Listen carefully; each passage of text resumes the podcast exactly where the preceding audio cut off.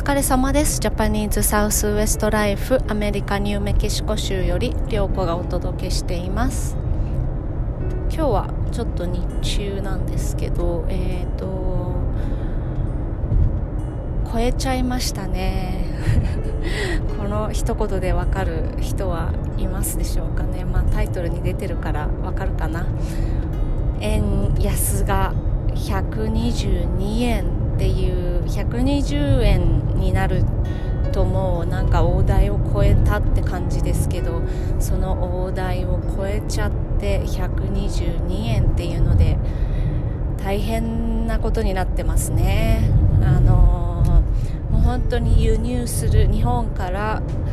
アメリカのものを輸入するビジネスっていうのにはもう超大打撃になってくるんじゃないかなと思うんですが、122円っていう私が渡米して一番最初の買い付けに来たのが2008年とかなので、その頃はですねちょうどリーマンショックとかがあって円が高かったんですよね。多分90円台ぐらいだったから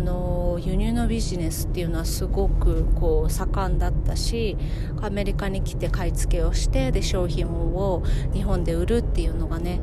すごく盛んで、こう古着屋さんとかもそうですし、あとはセレクトショップとかね、セレクトショップとかはちょっとこうもっとファッション寄りだから、アメリカだけじゃなくてこう例えば中国とかも入ってくるのかななんて思うんですけど、そのアメカジとかのね流行りなんて本当にまさにその円が高い時に流行ったと思うんですが、それが時を超えて今2022年、本日122円というね円が安くて大変だっていうことになってますけど、まあ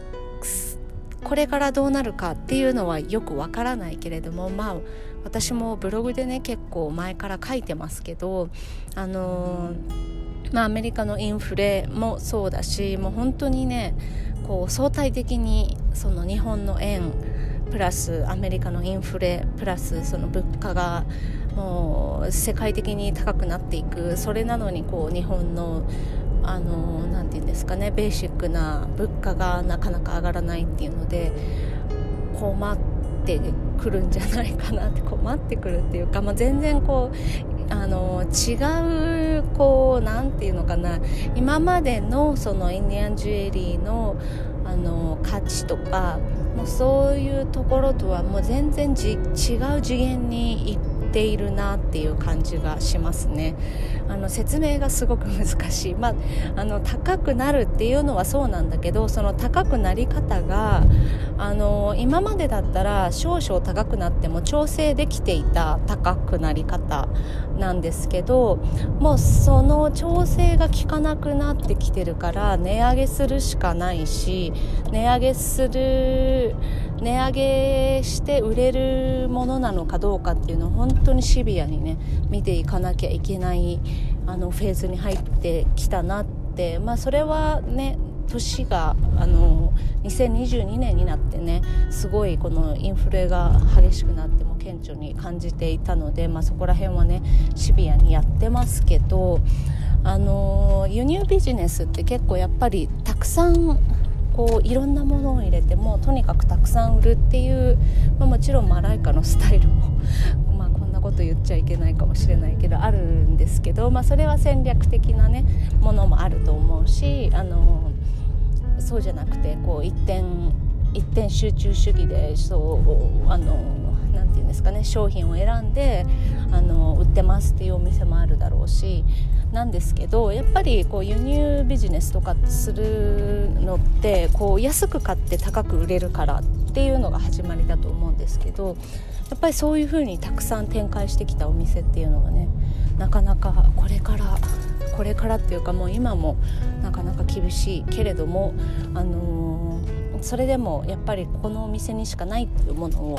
たくさん置いておかないとお店を選んでもらえなくなる時代だなってすごく痛感しております。だから、インディアンジュエリーは一点物とかこうねファッションブランドの洋服みたいにどこに行っても同じものが買えるっていうものじゃないから、そもそもいろんなお店に行く価値っていうのはもう絶対的に高いんですけど、こう、ね、例えばユニクロの服だったら、同じ店舗に、違う店舗に行っても同じ服があるから違う店舗に行く意味ってあんまりないと思うんですけど、インディアンジュエリーなんてこういろんなお店があって、でいろんなお店に違う品揃えもあるし、サイズもあるし、石もあるしっていうので、その見に行って選ぶ楽しみっていうのはね、まだまだ、大きいかなと思うので、そういう意味では店舗の意味っていうのはすごくあると思うんですけれどもね、どうなることやらっていう感じなので、別にインディアンジュエリーが高くなるから買いにくくなりますよっていうネガティブな意味じゃなくて、こうその中でもこう生き残っていけるために、こうみんなが多分試行錯誤をどんどんすると思うので、そうなった時にこうどういう商品がどこに集まっているかっていうのを、なんていうんですかね、分析っていうのかな、分析っていうとちょっと違うかな、なんかそういうまた別の楽しみっていうのがね、増えていきそうだななんて思っております。はい、最近全然関係ないんですけれども、Netflix でレイジングディオンっていうね、シリーズのドラマがあるんですけれども、それをですね今家族と見始めて、ネットフリックスのドラマって結構子供と見れるドラマって少なくて、子供たちはなんかアニメを見て、で大人たちはまた違う映画を見てみたいな感じの時が多いんですけど、なんかせっかく夜一緒に過ごしてるから、一緒に見れるシリーズを見ようっていうことで、レイジングディオンっていうね、ちょっとこうサスペンスもありながら大人も楽しめるドラマなので、もしよかったら見てみてください。はい、というわけで、ではまた。